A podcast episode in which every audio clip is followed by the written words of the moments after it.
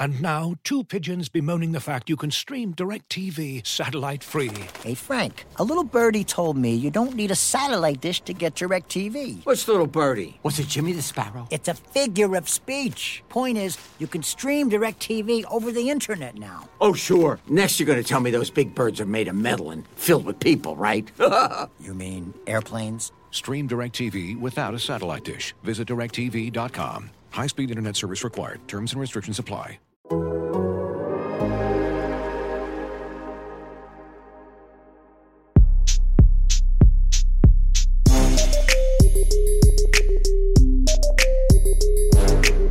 friends, and welcome into the Athletic Fantasy Football Podcast. I am Chris Welsh, joined by the amazing Jake Ciely, the wonderful Brandon Funston, and you. Thank you guys for hanging out with us on the podcast today, where we are talking about sleepers and Bus. We're not talking about Paul Sporer, Ciely. We're talking about the actual fantasy football sleepers and the bus.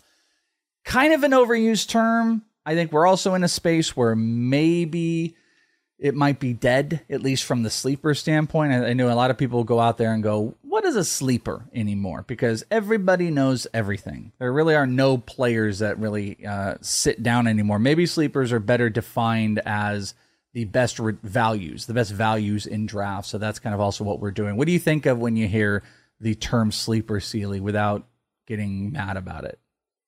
that doesn't exist anymore. That's uh, yeah. Not to not get mad about it, just that we have to look at it as you said as undervalued players because sleepers were a thing when everybody was getting magazines and you know still doing a lot of handwriting for leagues and stuff like that. There wasn't eighteen thousand websites covering fantasy football, which is that's what it is now. So everybody's talked about somebody. They're like somebody in your 300 350 players, somebody somewhere has talked about them somehow. So it's just it's undervalued, which we can give the definition of ADP, which get that there's not even a consensus for ADP really, but yeah. on average, where these guys are going, is it undervalued? There's definitely someone out there that's like, I've got the top 15 sleepers, a thread, and then the thread. I was just going to say, is it a thread? yeah, it's a thread, and it's like they've done like 40 of those tweets, so they've properly covered every single player in football that they can quote tweet that I had it in this thread. Same in uh, kind of the inverse question, Brandon, on bus. I think we can easily more define what a bust is in fantasy football, but like, how do you actually? Is it a complete devaluation of, of overall value, like they're just completely garbage, or is a bust maybe more along the lines of you investing in a third round player and then bringing you back seventh round value? Does that qualify? Like, what is the qualification where a player meets the bust? Yeah, I think it's, um, you know, I think it's borderline like a Najee Harris last year, where he was a legitimate someone you could talk about as a as a number one overall pick, and um, just give you like milk toast value. But I, I, in a way, I don't think he's totally a bust because I think, you know, who ends up being a bust is kind of you predict the injuries of the guys that you know are, are, hobbled, and that's not really a bust, but that's what we're trying to avoid the most. And obvi- and, and Najee Harris was not what we thought he was going to be, but he played pretty much every game and and gave you something. And I and for that, I think that's what we want from everybody. So um, I don't know. I think I don't think you can quantify it. Uh, like you said, I don't think it's a third rounder that returns you seventh rounder. You know it when you have it on your roster, and it's just someone who who just incredibly, you know, fell short of what your expectations of him were. You know, you're talking I, about you've essentially described love. You're like, we can't quite define it, but right, exactly. You just know it when you have it. if it's gone, I think I think sleeper is way more like love because, like, it, you know, it, there, it is in the eye of the beholder what that term actually means. So yeah, um, yeah. So we'll, yeah. that's why I'm just kind of like you. You threw these out there for us. I was like, oh, we're just gonna kind of massage our way through this. There's no, there's no kind of like definitive right wrong answers. Yeah, no, you're you're right about that, and that is what we're doing today. It's sleepers and bus. It's Jake and Brandon sleepers and bus. We've got kind of two versions of sleepers. Your uh, a little bit higher tiered player, and then a deeper one, and then the player that's a bus. I will throw out to you that I think on both sides of these, it is strictly about how I look at them. It is about value. So a sleeper player, I tend to look at where they jump. Let's say one and a half to two spots higher positionally. So if you have a you find a running back that is a running back 5 you've drafted and they can bring back running back 3, I think that guy's kind of a sleeper. Uh, bigger sleepers obviously would be someone you draft as a running back 3 that returns back a running back 1. And then on the the inverse of that for the bus, I think it's a player that moves out of their um, their position. So wide receiver one that goes to wide receiver two. But the caveat to that is I don't think bus really exists outside of like the top six rounds. I think it's very difficult to to quantify someone being a bus when you've taken them the seventh or eighth round, and you know it's QB eight and they return QB thirteen. I don't really think that fully qualifies. So throw away our QB busts is what you're telling us? no, no, no. well, I mean, we're going to kind of burn through QBs in general because it's kind of an oversaturated thing, but that's just my personal opinion on how that works. QBs actually, actually it's funny that I did that. QB's a little bit different though because it is a singular position. I guess that works. It works better with what I'm talking about in like running backs and wide receivers in depth and stuff like that. Running back is a little or uh, quarterback is a little bit more in your face when you're talking about it. So let's just jump into it. Let's kind of burn through it. Jake, you're going to be leading us all with these. Let's talk about your sleeper quarterback, your deeper sleeper quarterback, and then your bust quarterback for this territory. So all three of them going straight through. Eh, why not? I mean, we can we can go. Okay. How, how would you like to do it? Would you like to go all three Mad Mad Max style, or would you like to just go back and forth like uh, Pong? I just feel I have a feeling people might get tired of listening to me drone on for all three of them. Let, us do both sleepers and then we'll do busts. How about for Beautiful. all the position. There you go. All right, ball go? is in your court. Balls in my court. Uh, so since I'll hint hint, Brandon took mine that I've been talking about the entire offseason in like multiple articles, and he did that on purpose. I have a feeling because he's edited all those articles. So I'll save that for him. uh, I will say I like Anthony Richardson at his value as the early ones. It's- again, that's not a sleeper. People know who Anthony Richardson is as the time we're doing this show. Today being the day when we're recording this, Anthony Richardson's been announced the starter. What a shock! We're so surprised that all three of Anthony Richardson, CJ Stroud, and Bryce Young are going to be starting the season at quarterback. Top four picks. What a shock! But when it comes to Anthony Richardson, you know, uh, Funston, hint to his uh, article that's coming out for the roundtable, said if you knew Anthony Richardson was starting all 17 games, which I still think is a valid question because of the injury risk, where would you be willing to take him or rank him? The upside is Justin Fields. The upside is, and why the Justin Fields is because of the concern about the passing game. So the upside is top five quarterback. The risk is he looks like Justin Fields' first season. Uh, again, that was also an offense that wasn't meant for Justin Fields, but it goes south. And so uh, I'll give you an example. My flex league, I took Anthony Richardson, but I finished it off with bringing him back with Geno Smith, who I still think has top 10 upside. Uh, I think with the Richardson pick, you do need potentially a backup plan depending on how your league drafts quarterback. If one or two teams takes a backup quarterback, don't worry about it. But you know, if half the league does, maybe snag one just in case. And what I think is another decent sleeper to go after if you wait till the end game for somebody, if you want to go upside, upside, I think it's Jordan Love. And no, it doesn't have to do with the fact that like Justin Fields, he was amazing in his first preseason game. It's preseason, who really cares? But you know, we've been waiting for Jordan Love. We've seen flashes of him. We can go back to college and say this is what we project Jordan Love to be. Uh, but there's a little bit of rushing upside with him, and that connection with Christian Watson and Romeo Doubs has just been continuous. What we've been hearing, uh, we didn't see Christian Watson, but we saw some Doubs in that game. So, like, does this continue? I think it does. I think those are going to be his top two. Uh, you have some decent options, including a rookie Jayden Reed for the number three option. You can get the passing game at the backfield with Aaron Jones and AJ Dillon's a pretty decent pass catcher. So I think if you look at Jordan Love getting 3,500 and 20 to 25 touchdowns and sprinkling in a little rushing in there, then you get top 20 quarterback. I'm very, very much about, and I think I said this last week or the week before, very much about you miss that when we're talking about tiers, you miss that tier of the upper quarterbacks about taking Anthony Richardson and pairing him with Love the Geno pairing or or Aaron Rodgers specifically for me. But do we really think that the idea that he wasn't going to start was the thing that was holding back his value?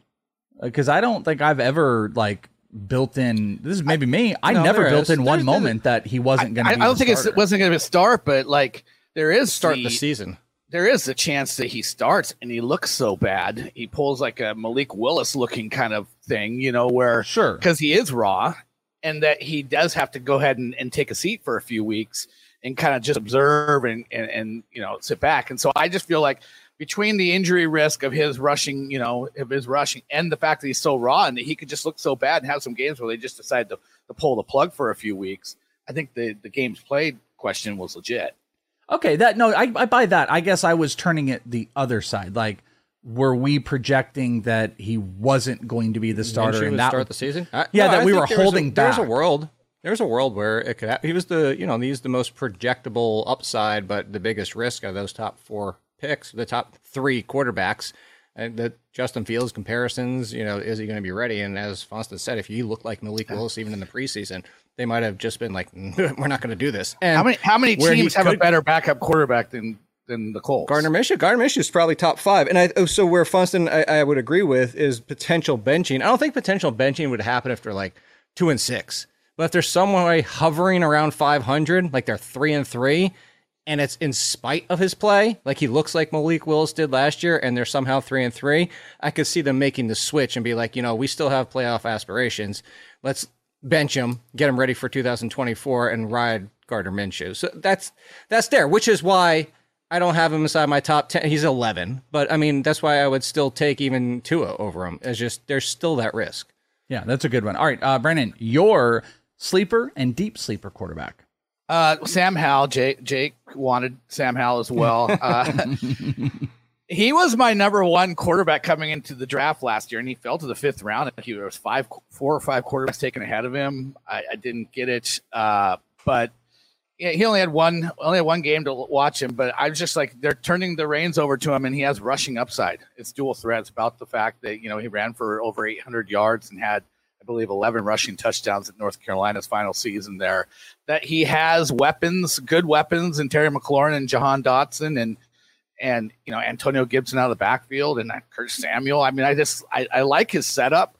Um, like you know Jacoby Brissett's there, but man, that's that's just if you're kind of waving the, the white flag. it's like I just think they're going to go ahead and let him ride for a while. I think he's got a decently long leash, so I'm not really too worried about that. I just think there'll be some games where it doesn't always look pretty, but you know, it's like the it's going to have some the nice rushing upside to kind of build up that that fantasy value. Uh, deeper sleeper, you know what the guy just came up with is Ryan Tannehill. Like no one's talking about Ryan Tannehill. Like there's a there's a world with DeAndre Hopkins and Treylon Burks and and you got Derrick Henry still in the backfield. Mike Vrabel is going to have this team competitive.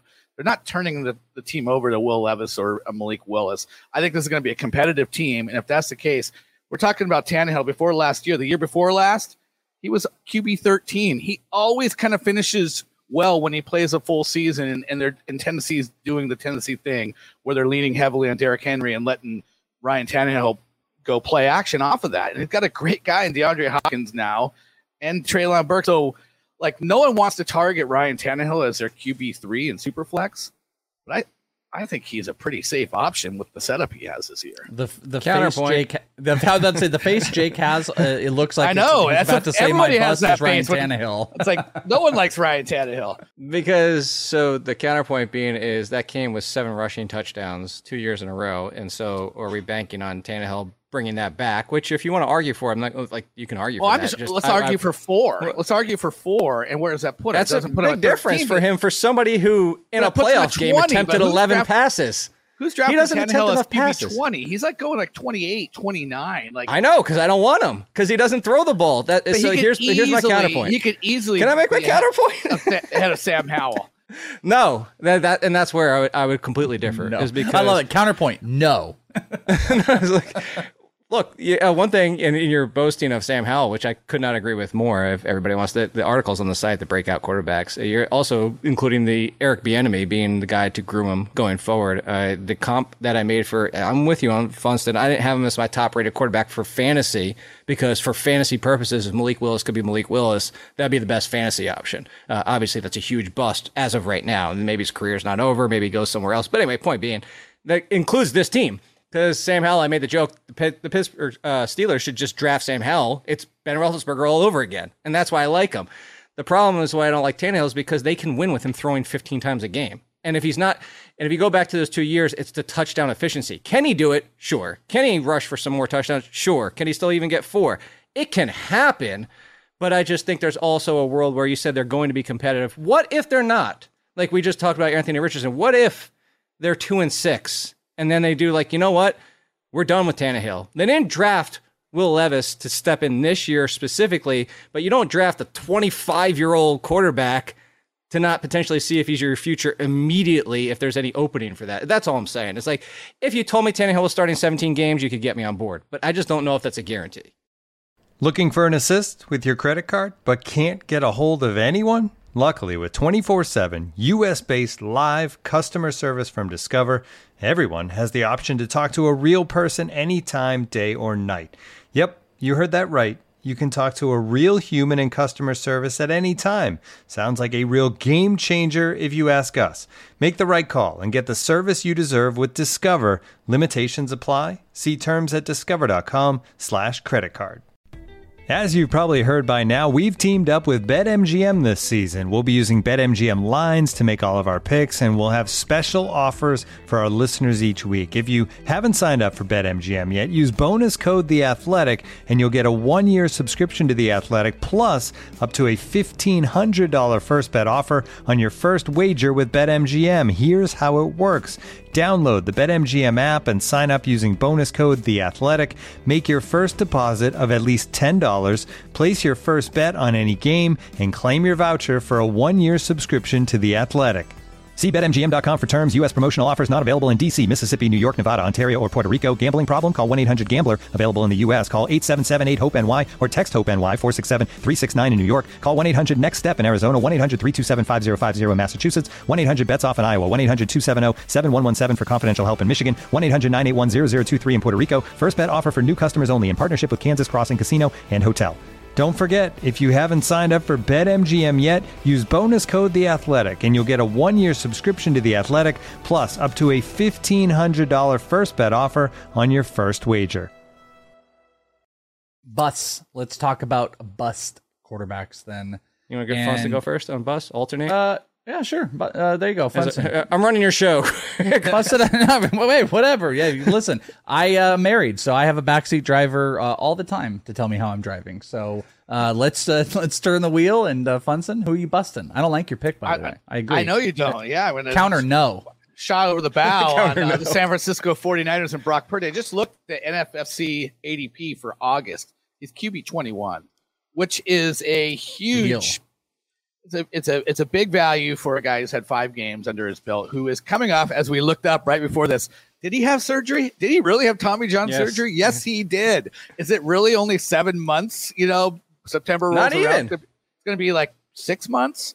Like that's twice as long of a recovery time for a major league pitcher, uh, by the way. And so we're going to just assume that QB twenty one that he's back and picking up where he left off. They have Sam Darnold, they have Trey Lance. And by the way, I just think with Kyle Shanahan, with plugging a guy like this into the quarterback position in the middle of the season, it's really hard for defenses to kind of on the fly get a book on this guy. But he was drafted late in the draft for a very good reason. He does not have a big arm.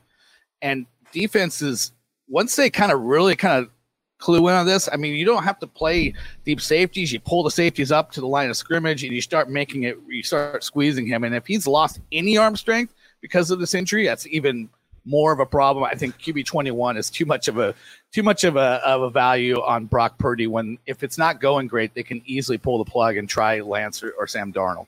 The only thing I could uh, counters to that, I mean, the, the surgery stuff is I was really worrisome, hoping but you were going to say counterpoint no.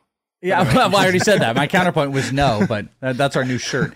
But uh, Trey Lance is no longer a threat. He looks like garbage, and Yeah. that's not a threat. Darnold sure is, but I would say that there, there- I don't know if there's a team that has better short yardage options than the San Francisco 49ers with the number one yards after the catch wide receiver in Debo, one of the best route runners in the NFL, and Brandon Aiyuk, one of the best uh, with the ball make play tight ends, and the best running back in the NFL.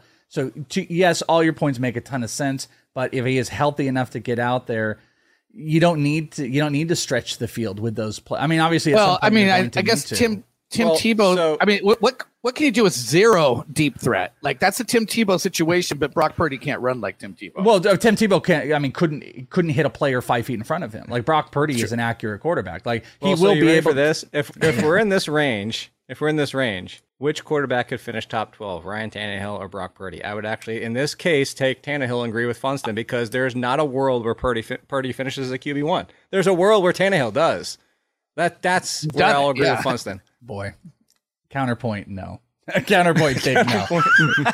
Absolutely not. Uh, let's get to your bust. Let's get but the but your quarterback bust is that take, uh, Jake. But what else do you have? So this is funny because what is Brock Purdy's ceiling? It's the new Dak Prescott, which why are we still taking Dak Prescott as a clear QB1? His ADP is still easily a QB1 for somebody who doesn't run anymore because, oh, by the way, the team just wants to run a billion times.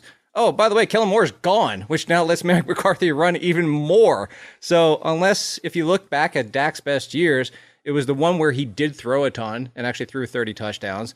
And then the other seasons when he was rushing for five touchdowns. He just doesn't do that anymore. And we're talking about 150, 200 yards, and a touchdown. So you need Dak Prescott to now go back to being 4,000 yards, 30 touchdowns to finish in top 10 as a QB1 and he's not that like he looked miserable last year. If you want to make all the excuses in the world, he wasn't right. The team had no weapons outside of CeeDee Lamb. Schultz got hurt. Like blah blah blah. Sure, that there's validity there, but is Brandin Cooks does he solve every issue? Schultz is now gone. You're going to be relying on Jake Ferguson in the second year.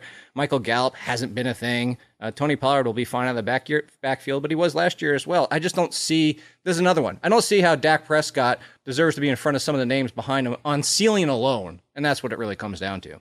Yeah, I just want to jump in really quick because I do the QB roundtable, and Jake, you and I had so many of the same answers. And when I said it was like, if you don't take one of the top quarterbacks, who are you going? If you're like going to be taking one of the last quarterbacks, like this is the perfect uh, kind of analogy. Is like you don't take Dak Prescott at the end of the in a one QB league of a 12 team league. You don't take him as like the last quarterback as a starter. You take Anthony Richardson and you pair yeah. him with like a Geno Smith or someone like that. But you don't take Dak Prescott and Geno Smith because you're not getting any kind of upside. And that's like, why would you why would you buy in on Dak Prescott there? You're better off to go with a, a Daniel Jones and Anthony Richardson, even an Aaron Rodgers, because we know he has potential MVP 40 touchdown upside. But Dak Prescott seems like so mid and it's like there's just no reason that you wait that long and a mid a mid kind of quarterback at that spot. You know, Jake and I instantly just smiled hearing that. We are like, uh, I couldn't agree with you more on that. Way. But by the way, for everybody off air, we're like, oh, let's be really quick about quarterbacks, and we just had like great discussions about quarterbacks because we couldn't help it. Uh, let's go to running backs and let's jump over to it. Sleepers on the RBs. Jake, we're going to start with you. Your mid, but why I say mid is good. Your solid sleeper and your uh, deeper sleeper at running back. So it's interesting because I would have never thought the deeper one was going to be a deeper sleeper after last year. But for the mid to upper in the right around the 20 range at running back, uh, Rachaad White, and I get the concerns. You know, I've been out there and I've even said uh, the late great Mike Tagliere pointed out that a bottom 10 offense barely produces top 10 running backs. And I even in the column pointed out over the last five years, there's been 10. It's been an average of two per year. There was zero in 2018. There was four in 2020. But a bottom 10 offense is about two per year. You can potentially get one. If you do bottom five, it gets even worse. So the bottom five is the real concern here. Baker Mayfield, Kyle Trask, this offense, the offensive line still a concern. That's how it can go sideways. But the upside is we're talking James Conner. We're talking potentially like Najee Harris on a worse team. It's the volume uh, Chase Edmonds, maybe Sean Tucker. We can hope he's healthy enough. They got him as an undrafted free agent, but it should be Rachaad White getting about 20 touches a game. And the good thing about the 20 touches is three, four, five of them should be coming in the passing game. And that's why I think Rachaad White, if you're looking outside the top 12 for potential bell cows, just in worse situations, Rachaad White's one of the few. And, and I love that one, one, by the way. Just to throw in, that was the guy I wrote up in the uh, in the guide in the athletic fantasy football guide. I absolutely love that one. So great breakdown there. All right, so deeper. Yeah, and for all intents and purposes, real quick, if it is Baker Mayfield, he throws to running backs just about as much as Tom Brady did. So it's going to be a very negligible when it yeah, comes yeah. to. Yeah, so when it comes to the deeper one, I, I, I feel like I'm screaming into the world saying, why is everybody off their damn rocker here? But uh, Khalil Herbert, like, look, Khalil Herbert We've seen him step in for David Montgomery without anybody checking while we're doing this podcast. When having 10, just 10 rushes or more, he's never failed to run for at least 50 yards. So he's run 10 for 50, 10 for 57, and then you get to 16 for 99, 18 for 100, 19 for 97, 20 for 157. It's just, he's been terrific. And he's playing with Justin Fields, which was the argument that we always made for Mark Ingram back in the day with Lamar Jackson. And now J.K. Dobbins, we're like, we don't care about the passing game because 200 carries probably means you're talking about a top 15 running back because of how you're used in this offense. But we're not even talking about top 15. Not talking top 20, top 25, top 30. He's going as an RB4 because everybody's scared of the shiny new toy in Roschon Johnson because he can pass block. Guess what? Khalil Herbert last year, better pass blocker than Christian McCaffrey, better than Dalvin Cook, better than Aaron Jones. So is he the greatest? Absolutely not. Is he the worst? Absolutely not. I just named three running backs that are RB1s, being terrible pass blockers or mid range. Mid. They are mid pass Mid. blockers. Khalil Herbert also in the first preseason game did all his work with the ones, and I don't think Roschon Johnson is fourth on the depth chart, but he was out there as the fourth option, which he'll move up. They didn't draft him to have the fourth, but I don't think he's the threat that everybody makes him to be at. At least put it this way. Even if you kept Khalil Herbert with the risk of a 50-50 split where he's going right now, is still worth more than a 50-50 split. I could not agree more. They actually did a, a do an episode of uh, in this league football podcast with Bogman, and uh, it's an our guys episode. Khalil Herbert's one of my favorites. Pull this stat for you: that no running back with less than 200 attempts had 20 or more 10 plus rushing uh, rushes last season except for Khalil Herbert. He's the only one that had under 200 rush attempts that had 20 or more 10 plus rushes. Also, if you look at PFF grading, elusive rating uh, was in line with Josh Jacobs. If you want to kind of you know play that game at all, if you want to look at like how effective he was, also you know yards per attempt are up there. Um, and In all those games of 10 plus rushes, 5.1 yards per carry. It's- yeah, he, he- he's he's just a bonkers play. It's funny. I'm very much I'm very high into the those high end yard per uh, attempt guys this year. You, you get the Tony Pa- and it's the same crew. It's Khalil Herbert, it's Aaron Jones, it's Tony Pollard. It's a Aaron Jones a little bit different than that crew, but I It's James agree with the Cook. Khalil Herbert one. It's James, Cook. Okay. Five point seven yards per, into yours. five point seven yards per carry. Uh, yeah, and it was eighty nine carries. I think we're going to see that go up. Um, everybody's in on James Cook as soon as Nyheim Hines went down.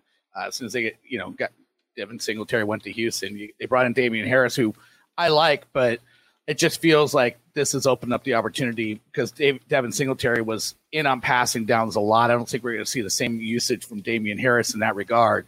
That should be James Cook, and now Nyheim's is out of there. I think they're going to lean into him you know, on passing downs, which is really almost every down in Buffalo. I mean, that's you know, that's just kind of the way it is. So I, I think we could see him double his his uh, touches this year. Um, I like Rachaad White. Right now, he's going right behind Rachaad White in NFC, NFFC drafts in August, which I think I would take Rachaad White over James Cook because I just think the volume is going to be there for Rachaad White. But in terms of like explosive plays and the ability to maybe do kind of like, you know, the the the D'Andre Swift when he was healthy in his prime in Detroit, kind of like you know getting a lot with maybe 15 touches instead of 20. I think he's going to be that guy. So uh, he's my sleeper, my deeper sleeper. It's another kind of chalky one is Samaje Perine, but I'm. It's like I like Samaje Perine. I think he's a, a, a solid NFL running back. I don't think he's great, but I think he's good, and I think he's good at most everything. Kind of like you can put him in there, passing downs, rushing downs. But I just I'm just fading the big injury guys, uh, and I'll talk about it more later. But Javonte Williams and Breece Hall are the big injury guys, and the year before that it was J.K. Dobbins. And you know, there's been a lot of a lot of history of these guys trying to come back, and, and a lot of history of a lot of bluster in the in the summertime about how good they're looking and how they're going to be okay. And then it comes the season, and like playing in real games is a little bit different than running around in you know light pads and and shorts and stuff in the summertime. And I just think we're going to see that again. So I'm going to lean into Samaje Perine more than I'm going to lean into Javonte Williams. Well, let, us move into. Well, let's just stick stick with you for the bus because your bus. You have uh, Javonte Williams for the exact reason, but you also have Breece Hall. One thing he didn't do, we didn't talk about news and notes at the top of this, but obviously the two biggest things, and I wasn't sure if they were going to come up uh, naturally in this, were the two big running back signings. Uh, Dalvin Cook signs with the Jets, which affects Breece Hall, or doesn't, depending who you follow on Twitter. Same thing can be said about Ezekiel Elliott, who signed with New England, affects or doesn't affect, pending the 10 you know fantasy football analysts that get pushed up in your timeline. Everyone's got different opinions. I was a not a fader of Breece Hall because I love the talent, but I was very worried about the injuries coming into this year and how high he was being ranked in general. It seemed way like that old school, yeah, that thing where it's like like the Clyde Edwards-Helaire, it's not the same, but it's like how much more upside is there on where we're paying for this player right now with those injury worries? So I was very worried. Dalvin Cook signs and clearly has to be some version of a down. Yet there are so many people that are like, nah, I love this for Breece Hall why. I think this just reiterates what the touches are going to look like this year.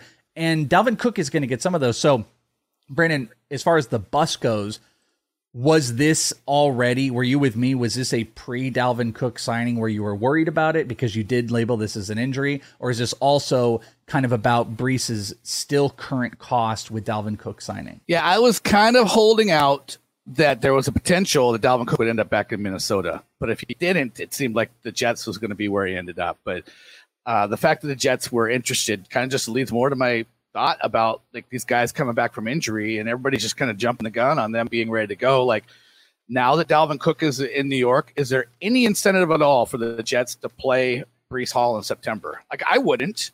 I would just be like, I would give him as much time as he absolutely needs. Then I would slow play him into the mix you know, in October. And then maybe the second half of the year, you're really leaning on him heavily. But Dalvin Cook still has some juice. And like I could see those guys working in concert very well together. One guy coming back from injury, one guy just getting older and maybe doing better on 12 carries as opposed to 18 to 20. Um, so like I could see this not going away all year long as, as a straight platoon uh, with Dalvin Cook really kind of leaning heavily in the early part of the season. So yeah, that's a that's a big concern for me. If they, if they didn't make the signing, I just kind of um, blanket on the on the rookie's name, Israel Agab. What is it, Jake? Abanikanda. Abanikanda, and then uh, Michael Carter. I would have assumed that those guys would have been leaned on uh, instead of Dalvin Cook, but I expected that to be the case, and I expect you know with Javonte Williams, Samaje Perine, I already talked about that. So um, yeah, that's kind of where I'm at.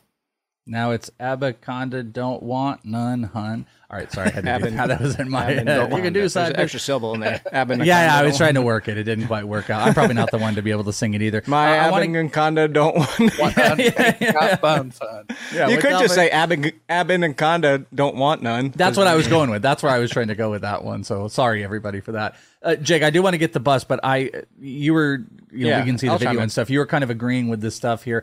We're, do you buy the whole like, oh, this is great for Breece Hall thing? I don't understand nope. that take. I don't get that. Counterpoint, no. Victorinox, the makers of the original Swiss Army knife, have been a reliable companion for life's everyday challenges, mastering functionality, innovation, iconic design, and uncompromising quality with its products. The Victorinox Swiss Army knife provides you with all the things you don't think about until you need it tweezers, a screwdriver, and even a corkscrew. With the Victorinox Swiss Army knife, you can be prepared to master everyday life. You can find Victorinox Swiss Army knives at Dick's Sporting Goods. Looking for the best place to buy tickets for any of your favorite teams or sporting events? We've got the spot. Our partner, StubHub, has been the leading ticket marketplace in the world for over 20 years, providing a 100% guarantee with every order. From a worldwide selection of live events, the widest choice of tickets and industry leading partnerships, StubHub has what you need to purchase with confidence. StubHub, an official partner of The Athletic.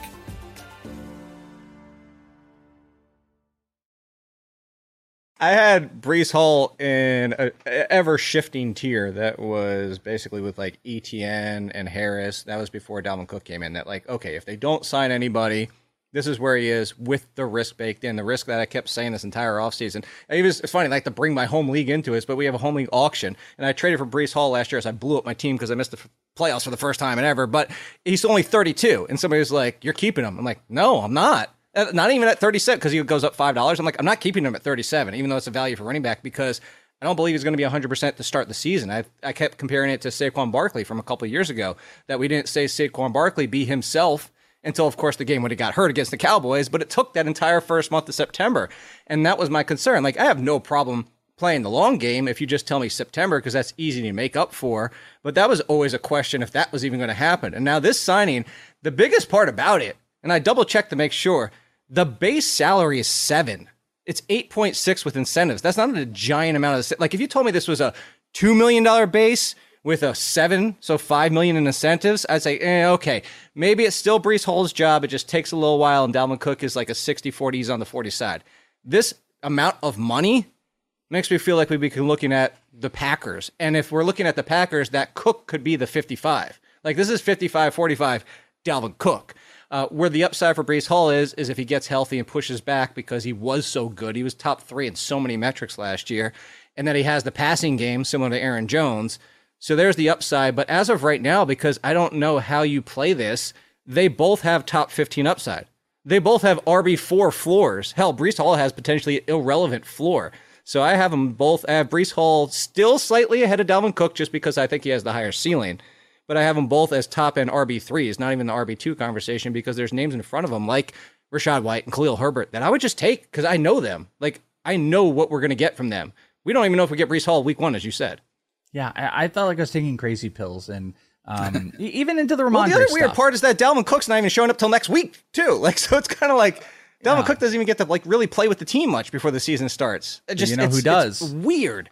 Avoconda Michael Carter? does want some oh, no. because he's got runs, son. All right, that's what he's got. So, yeah, I was kind of working that there. You uh, were but working, also like working through that. Yeah, well, Jake yeah, yeah, we're, everyone's hearing it live, working through it. But like even a little bit with Rhamondre stuff with like Elliott, everyone's like, oh, wash, blah blah. blah. It's like that's, eh. that's, like trying to say like okay, Bunam. It's like you got to think about it too much to be able to yeah. let it flow off. The yeah, exactly. Wait, wait, wait, uh, so here's. So, yeah, quick take on Rhamondre Stevenson, Ezekiel. I don't. I, oh, I think nothing of he it. Moved I two spots changed. down two spots. I, I had him at RB eight. He's now at RB ten because See, I did the oh, same okay. thing. I, I, did. I moved him just a tiny bit, but I it what I gave what I what I dinged him for was the only like the, the the saving grace I had for Stevenson being top ten after last year is he was remarkably inefficient and the short year actually kind of similar to Ken Walker like didn't punch a lot in at the goal line. But I was like, hey, it's Pierre Strong and Kevin Harris. Like I'm not really that concerned. They'll just give him the opportunities but it's Zeke. And what is Zeke the masterclass of? Is punching in at the goal line. So I pulled them back from goal line rushes and goal line opportunities, which knocked down his entire rushing total. And then the rushing touchdowns dropped two and a half, which only knocked him two spots because that, that tier he was in had a pretty significant gap over a lot of question marks in that next tier. So he moved down two spots, kind of insignificant if you think still, about it. Still, uh, top 10 running back, though which yeah, but I, see, I, I agree with that. But concur. it felt like everyone was like, Elliott's a non-factor, so to even move him, you can move a guy and he can still be great." I still think Rhamondre yes. is explosive and is clearly the best guy, but you can be like, "Hey, Elliot will affect him a little bit, and he's still really good." I was a high guy on yes. Rhamondre. I think I had him at yes. nine. I think I moved him to eleven. I moved him to eleven in that. Uh, in Why do you hate season. him and I love him? yeah, I know. Apparently, I hate him. So, uh, but I don't know. I just the non-factoriness was crazy. Here's a question though Jake, your bust on this list is a very interesting name. What do you think about your bust versus both Jets running backs? Mm, I think that he's in the same conversation, and that's Ken Walker. Kenneth Walker has been on my bust for this entire offseason. I just look, breakaway plays is part of his game. Uh, he better in the passing game than we thought potentially coming out of college, but he also saw some inefficiencies that we expected as well, like just running, turning the wrong way. That's just Ken Walker. He's never going to be exceptional in the passing game. Can he be okay? Yeah, he can be okay. And some of those breakaway plays is his game. But also, what's part of his game is the concern we had from college, which showed itself, as Funston knows, is he should have been more efficient in the short yardage. You are too big and strong. Uh, you should be making. If everybody watched the Raiders preseason game and didn't pay attention only to the box score, but actually saw the Zamir White touchdown that he should have had, that he didn't get, where there was really good blocking in front of him, and he should have got through, that's the comparison for Ken Walker in his rookie season. He should be better. It's a continued concern from college. You draft Charbonnet you have to be concerned, especially with Pete Carroll, who has employed two running backs when healthy frequently throughout his career. The, the, the tweet I made out there, I didn't expect it to go so viral, Funston. I said, is there a more dangerous job in America than being a Seahawks running back? like, there's just, they're always. Because, I mean, we were talking Kenny McIntosh, and then he gets hurt. Um, but if everybody's healthy, I just don't know if I see Ken Walker getting more than 55% of the workload. Again, I go back to the Packers. I think he'll be the lead, but he's in the AJ Dillon role as the lead, where Charbonnet's in the Aaron Jones as the backup role. But that's still a significant enough split that there's no way I'm touching inside the top 20. And I know Funston's on this because I think Funston was even lower than me initially when we talked about this a few weeks ago. Uh, just uh, he dropped he dropped a ton in uh, uh, the recent athletic mock draft we did. One Q. Is that what you're looking at? Yeah, that's what I was looking at. He almost made it to the seventh round. So like people are people Ooh. are off on him right now. Yeah, I mean, and I and I don't, you know, you make all the the right points. I mean, he's an exciting talent, but yeah, I mean, there's there is like you mentioned the short yardage, you know, getting something out of nothing stuff that he has a problem with. But I just man, I think all those running backs, if they are healthy, are going to work in there and um, limit his upside. So yeah, I agree. He started out like RB fourteen or fifteen, and he's he's falling down into the twenties now. Free falling. Uh, let's go over to wide receivers, sleepers. Your solid sleeper, solid snake, and then your deeper sleeper at wide receiver for you, Jake. Yeah. So my solid sleeper is actually if you go check out my six bold predictions, uh, I have a bold prediction of how Jahan Dotson can be a top ten wide receiver this year. And it goes back to stuff we talked about with Sam Howell, and people hold on to their seats because even in the article I said I am not calling him this player, but if you look at Roethlisberger's style and Howell's style, and how you take that next step and who's the most valuable, Antonio Brown was the most valuable option with Ben Roethlisberger and helped him have those terrific seasons that is a similar style player to Jahan Dotson, who's drawn comparisons to his teammate, Terry McLaurin, but others like Tyler Lockett and stuff like that. Like you'd put that kind of value, he could be easily the number one for this team and overtake Terry McLaurin, who's peaked at wide receiver, I think it's 17, despite having all the volume to himself. Jahan Dotson immediately started making an impact as the third, pushed to number two on this team, was number one, despite not being a top two wide receiver for most of the year, was number one in end zone targets and touchdowns with Terry McLaurin vastly behind him, even in that part time role. Like Dotson's his guy.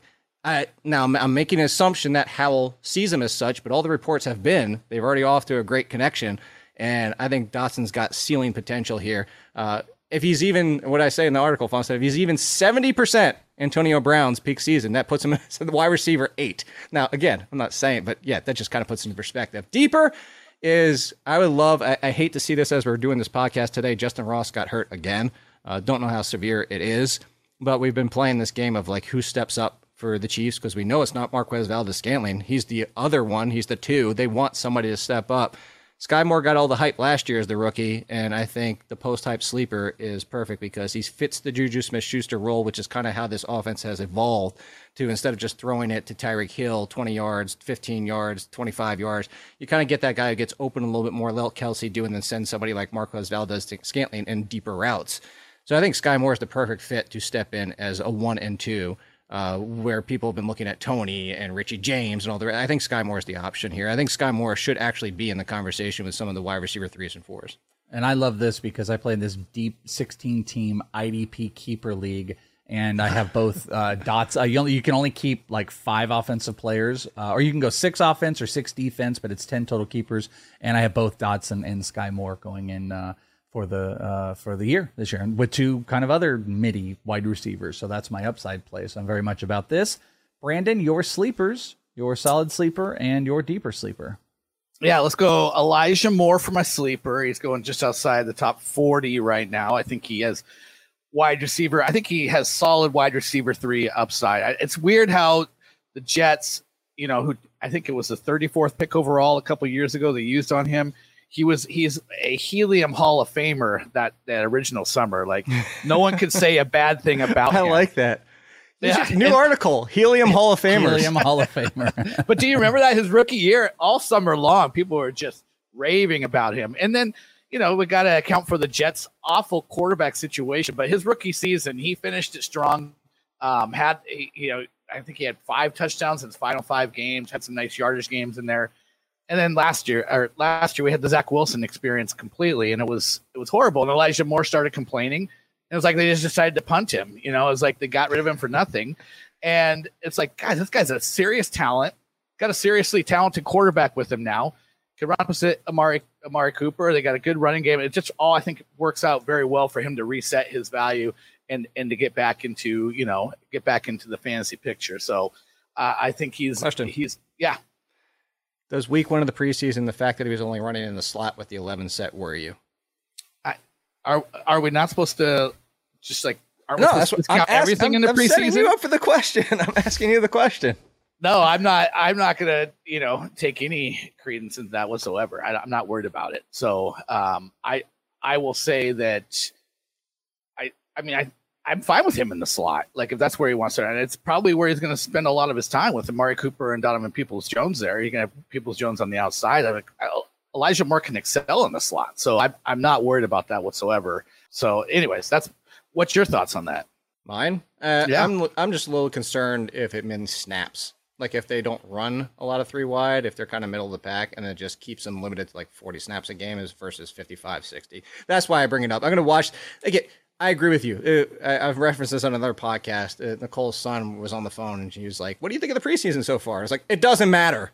But yeah. like for all intents and purposes, there is, and like it was tongue in cheek, but it does matter if you're running with the starters and not with the start. Now it matters. Like we say, running with the ones means nothing up until now because you're trying to be evaluated. But now in preseason games, who's playing with the starters? Who's playing only when the second team unit comes in? Who's not even playing at all and getting the week off? It's often telling. So I want to see the second Browns game because I'm with you. That's why I asked. I'm with you. I like Elijah Moore. I like him a lot. I actually pushed him down just a spit because I'm worried if they only play him in three wide it's just a snap count factor for him. Sure. Yeah. And yeah, I think the first game, uh, the second game is a little bit more interesting because I think what was it, the Eagles that ran Kenneth Gainwell as their starter and, and Penny was playing. Yeah. And it's like, well, we just, we're giving Gainwell this game, we're giving Penny the next game. It's like sometimes coaches just do that. So, um, yeah, I, but the second game feels like it's more of like we might see a little bit more of the, of the actual what they teams might want to do. So right. uh, we'll see. John Metchie is my deep sleeper. Obviously, Alabama was going to probably be a first round pick, had the ACL injury, fell to the second round, then had leukemia, um, missed his entire. So he's basically a rookie this year, but he's on a team in Houston that has no established number one. I mean, he could legitimately end up being the number one targeted wide receiver in that offense. I mean, some people like Nico Collins, but I tend to think of Nico Collins being around a couple years and not really, really splashing. I'm ready to go with the guy that you know was getting his first opportunity while Nico Collins has already had a couple opportunities. And I know it's been a it's been a bad environment. Still not going to be a great environment, but um, I just feel like a rookie quarterback, a guy who's basically all intents a rookie, they might have a chemistry there. But Metchie himself said he feels better than he did, you know, at any time before, you know, Alabama. I mean, since Alabama days. So, like, he says he's ready to go. Uh, I'm going to buy into it because the opportunity there is big. Well, clearly, Nico uh, Collins and Rondale Moore. It's been around for 15 years, but it's only been three each.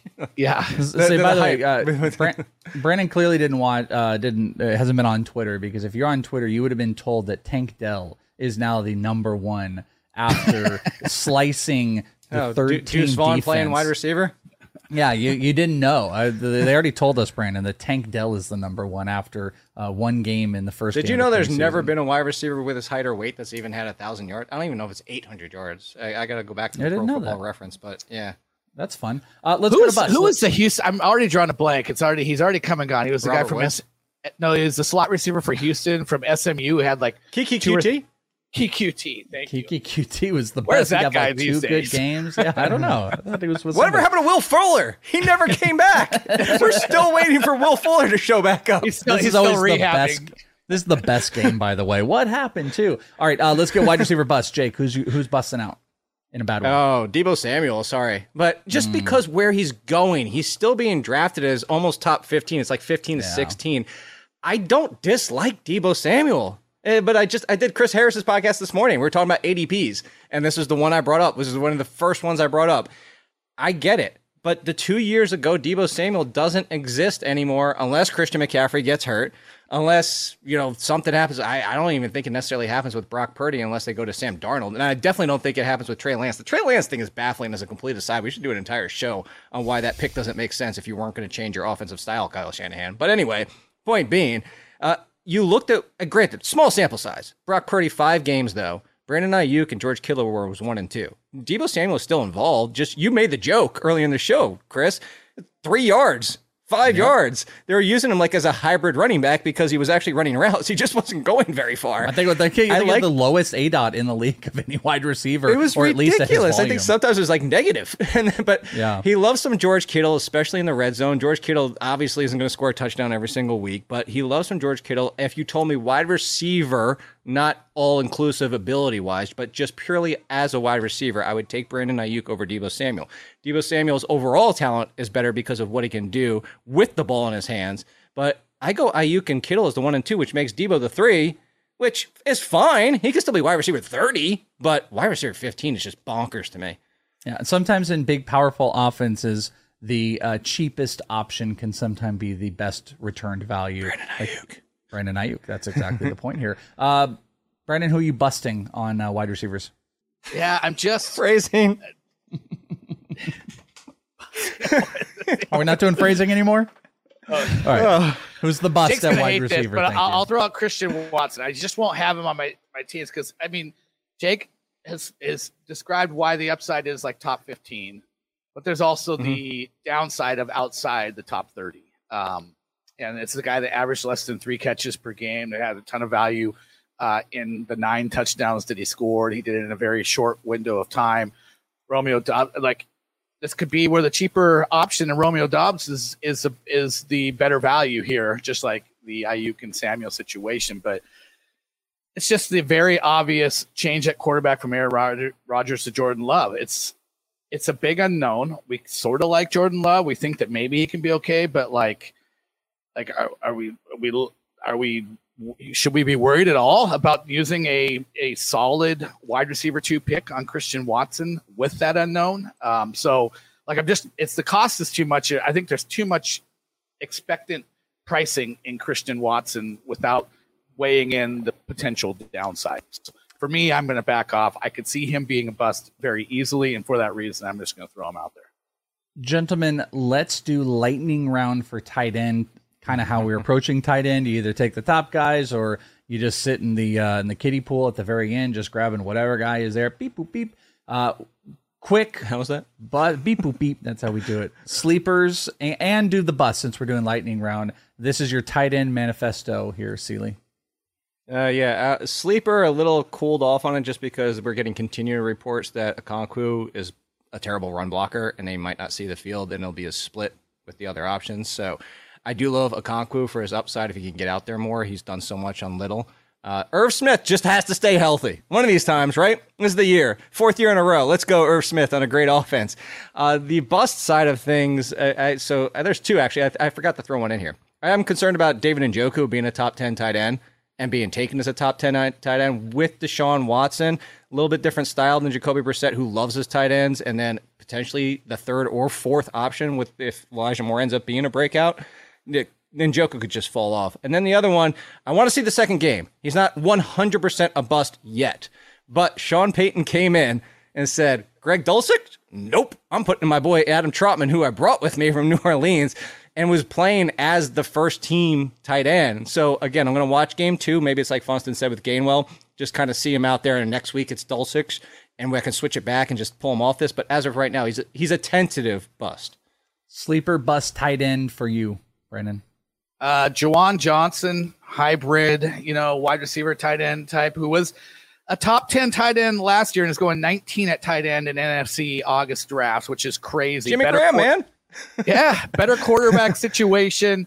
I think he, I I would take him as a, as a back end tight end one right now, and you can easily, based upon the pricing and drafts, uh, do that. So I think he's a he's a great value. I'd say Cade Otton as a deep sleeper. I mean, Tampa's going to be terrible. They're going to be throwing.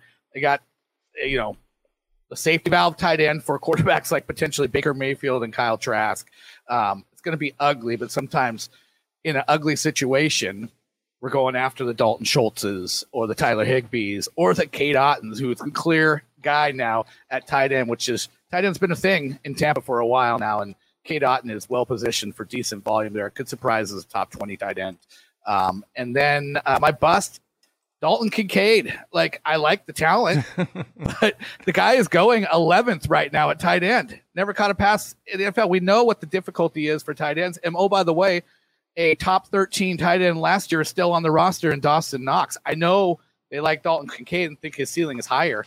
But is that just are they just making that swap right away? No, I think we're going to see a lot of of these guys interchangeable in this offense. I don't think the ceiling's there for Dalton Kincaid to be a top eleven tight end. Well, Unless you're wrong because that's Dalton Kincaid, wide receiver. You're talking about, Funston. Come on. Yeah, and the only argument I, I would throw to that though is you can treat it similar to Anthony Richardson though, is where you can take Kincaid at the back end, and if he doesn't work out, you can go pick up Tyler Higbee or Juwan Johnson. You can pick up these guys really easily in your league. I'm yeah, but if I said Anthony Richardson is my going. bust, you would understand why. Because I would yeah, yeah, no, I totally understand. it. Yeah, yeah, Yeah, yeah. yeah. I'm just saying like that. That that's it makes a lot of sense. Tight end is tougher to pull out of this as well. He makes Like, a he, lot of like sense. when Kincaid could have a good season tight end wise and still fall short of tight end 11. Yeah. Well, I also think that comes from like a, a guy that could have like five amazing weeks that's like tight end five, and then he could have, you know, 10 that are outside of tight end. 15. I wasn't kidding. I'm, I'm legitimately concerned Jimmy Graham snipes like six touchdowns from Juwan Johnson this What a year. throwback. Baker Mayfield's throwing touchdowns. Jimmy Graham is getting those. What world do we live in anymore? Uh, hopefully, you guys are hanging out with us all draft season long and into the season. Make sure you guys are subscribed to this podcast. Jake, you mentioned some articles that are up. What is coming up over on The Athletic for you? Uh, well, not just me, but Funston's roundtable of quarterbacks is coming out. I have a second round of sleepers from the staff that's coming out, and uh, yeah, I just dropped my six bold predictions. But but why and how it can happen, not just like here are six ridiculous things. I just hope I get one of them right. It'd just be fun. That's the best. So you just get like two, and you're just like, I win. It's like baseball. I'm hitting 30. Told 33%. This is all that matters. Is all that counts. Well, I've got the Flex League coming up uh, as you guys are listening to this do. podcast. So maybe we can, uh, I'll be, uh, follow me on Twitter, is it the Welsh? I'll be tweeting out about some of that. You guys can check all of those things out. Follow them on Twitter at All In Kid at Brandon Funston. And make sure you go to The Athletic and sign up today. couple bucks a month. You can get all of this incredible draft prep content and in season. You're completely hooked up. You're going to want Jake's ranks. So go and sign up today. That's going to do it for this episode. We'll be back next week for Jake and Brandon. I'm Welsh, and we'll talk to you next time right here on the Athletic Fantasy Football Podcast. Bye, friends.